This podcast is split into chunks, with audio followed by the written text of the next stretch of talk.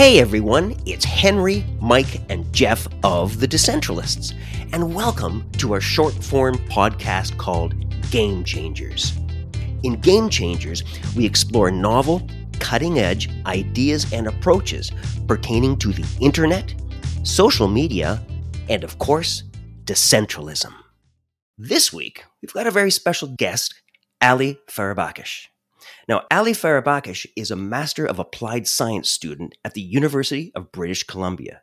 He has dual degrees in electrical engineering and mathematics with a broad range of research interests, including communication networks, information theory, and distributed systems. Recently, Ali began to gradually add quantum information theory to this impressive list. Ali is trying to use insights from different fields to build better and more understandable systems. Now, he doesn't restrict himself to theoretical or practical projects only, as he believes that blending both approaches is far more productive. This past summer, Ali was a research intern with the Peer Social Foundation, the nonprofit division of ManyOne, designing a new model for purpose built blockchains based on delivering a true, self sovereign digital identity with consensus. Now, Ali's final research report, Self Sovereign Identity Based on Blockchain, a Design Roadmap, is available for viewing and download from the Peer Social and ManyOne websites under a new content category we called Ideas. Ali, welcome to the Decentralists. Uh, hi, Henry. Uh, it's actually great to be here with you guys. Thank you for taking the time. Now, Ali, you're not just you know your average master's student. You're also a member of the blockchain program at UBC. Whatever got you interested in blockchain, Ali? Well, you know, the main reason for my interest in blockchain is the fact that it is a very modern and disruptive technology, mm-hmm. and it touches upon many aspects of our daily lives. So, uh, in this sense, I believe that it is the next big thing after the internet. So uh, the internet helped humans to gather next to each other, disregarding physical distances. And now blockchain helps us address fundamental issues about establishing the truth in a, such a virtual gathering. Hmm. Now, we've had systems for such tasks for roughly the past 50 years, but almost all of them were dealing with closed groups of entities. Uh-huh. So the main breakthrough of blockchains, which make it quite interesting, is the fact that they actually allow globally dispersed entities to work together without trusting each other. This is quite amazing stuff, and I'm thrilled to be a part of it. What do you think about the fact that blockchain for many people is just so tightly tied to Bitcoin when when in reality the notion of a of a secured distributed ledger has you know almost infinite uses but whenever you say blockchain any book you buy about blockchain it's all just about getting rich from bitcoin. Yeah crypto. How um mm-hmm. you know crypto this crypto that. Do you do you feel that that's been helpful in just getting that term out though or, or it's it's been a hindrance that everyone just assumes you're some scammer trying to sell cryptocurrency? I believe that it can be both a hindrance and a blessing at the same time so some of the ideas in the blockchain field uh, initiated directly from the cryptocurrency uh, field, and mainly from Bitcoin.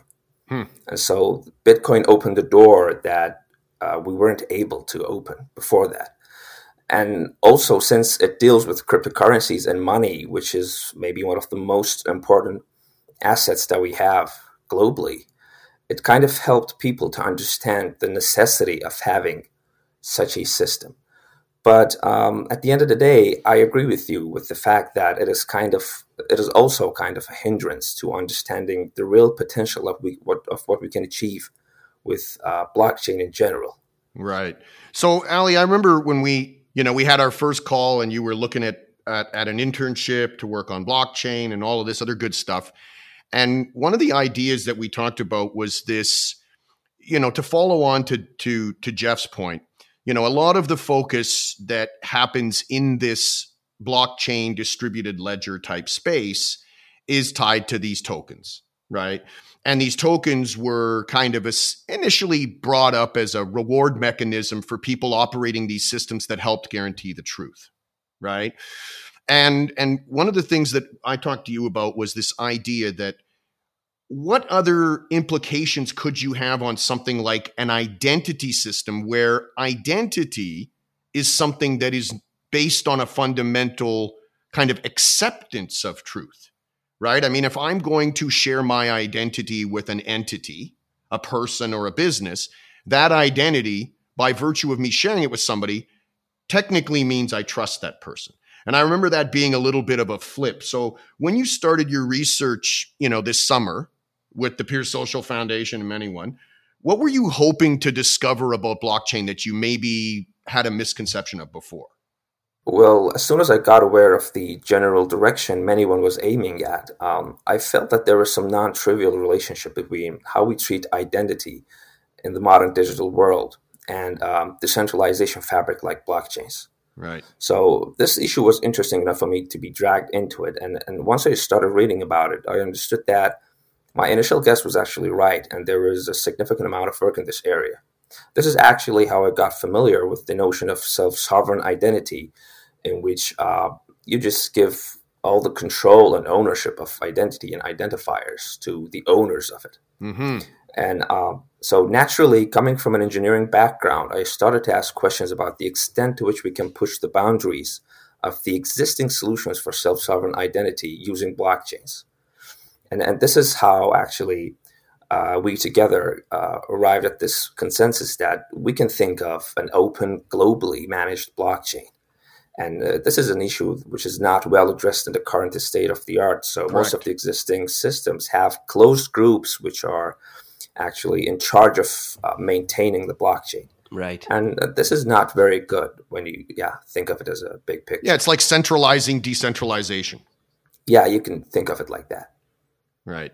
Let's let's look a little bit at the results. So when you start, you, you, know, you wrote an awesome paper, by the way, and I encourage everybody, you know, who's got any interest in in blockchain, especially somebody who's technical, to download it and read it. But what did you? What was the key kind of um, finding of your research? You know, as you started to delve into this, how could self sovereign identity be kind of more, say, properly handled with blockchain tech? Well, I believe that the results of our research are twofold. Uh, first of all, we were able to pinpoint the main design choices and challenges in creating such a global self sovereign identity system on a blockchain. So we kind of realized that it's feasible and mm-hmm. we can really think of such a system. This helped us to have an initial sketch which can be used to delve into more detail and to design and implement an actual system. Um, the second result is more of an observation. Uh, we realize that the notion of self sovereignty is emerging in different fields with slightly different flavors. Uh, this pushed us to ask whether we can find a more fundamental notion of self sovereignty that can be used as a basis for, uh, for all of these different directions. For instance, we have the notions of data sovereignty and identity sovereignty. Maybe we can look at these two as manifestations of the same concept. For sure. All right, Ali. So somebody who wants to read your paper downloads it, gets an gets an introduction, okay, to a little taste of your idea of self sovereign identity on a blockchain. Where do you see the research going in future iterations as you continue and other folks maybe contribute to your research? So where do where do we where do we expand this idea that you've kind of come up with for the for self sovereign identity structures on a blockchain? Um, I believe our next step is to use the initial sketch of our summer research uh, in order to take one more step towards an actual global blockchain designed for self sovereign identity. So I believe that we have to move towards a uh, prototype, mm-hmm. an implementation, which we can work with and, and see. Um, you know the the hidden problems and challenges of designing such a global system. Right, and so what did you discover when you were doing your investigation? And this is, you know, um, maybe, maybe, maybe too early to answer. But what were the primary differences between, let's say, a typical blockchain? And when I say typical, let's let's keep it to the ones that people may understand: Bitcoin or an Ethereum, right?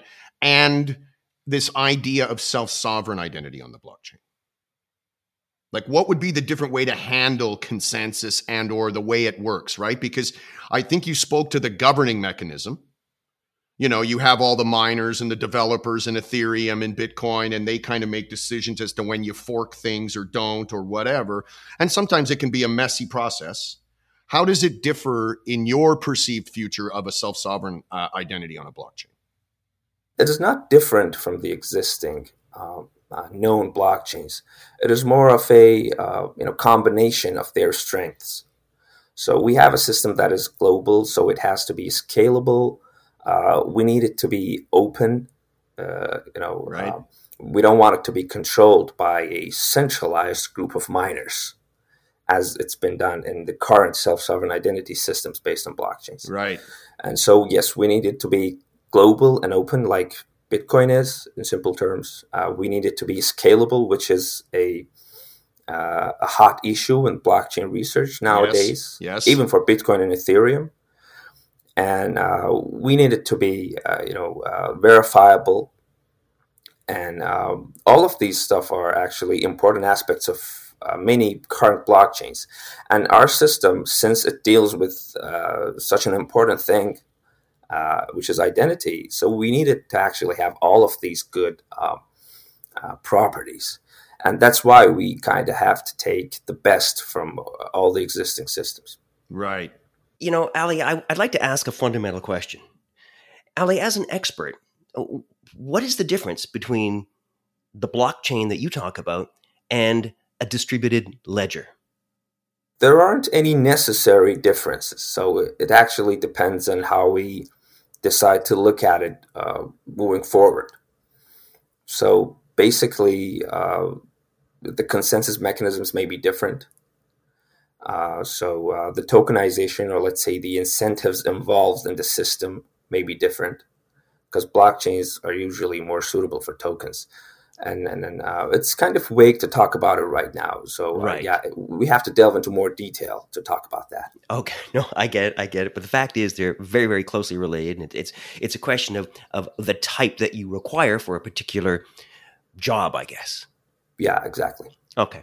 And also, I would add the degree to which, you know, coming back to this Bitcoin world, the degree to which you need, you know, the computational power of Iceland in order to you know in, in order to exactly. mine these things which which doesn't necessarily apply here which is you know which is also kind of the the black mark which is perhaps on blockchain a little bit as people automatically assume that it you know eats you know gigawatts of power and um, it generates all this heat and all this stuff which isn't necessarily what you're talking about here when you're talking about a, a distributed ledger for self-sovereign identity Exactly. You know, even the data structure uh, can be different. So it may turn out that we don't actually need uh, blocks to be chained together. Right. Mm-hmm. And, and, and we can maybe, you know, yeah, uh, leverage the properties of the system that we're working with, which is identity, in order to have a, a more uh, sophisticated approach to the problem. But nonetheless, blockchains can also be used. Right. Well, you know, and I think if I was to say, Ali, you know, the the you know, we've been we've been kind of mavericks at this whole thing, approaching identity from a different perspective, even as you pointed out, self-sovereign identity from a different perspective. And I, I'm really, I'm really excited about the opportunity to bring uh, something, the same type of approach to blockchain right? Because uh, the when I look at the landscape of the blockchain world and the kind of the distributed computing world, there's lots of people doing great things to enable us to move these technologies and processes to the edge, right? Which is great and gives the average user more control. But I think it still needs to go further, and that is to some kind of model that you've proposed, which is to somehow figure out a way where the consensus if it's necessary to validate and guarantee you know kind of the results of the of what's stored and the information stored on a blockchain that that consensus gets determined by the people that use the blockchain versus the people that provide the computing power to make it happen. Yeah yeah. I see your point. Makes a lot of sense. I want to thank you for joining us on game changers today hearing from your perspective, which is just a little bit more, um, let's just say, academic than ours, has really opened my mind, certainly. Thank you so much, Ali. Oh, well, thank you. It was, it was an honor to be here with you guys. Thanks, Ali. Thanks, Ali. I enjoyed it. Goodbye.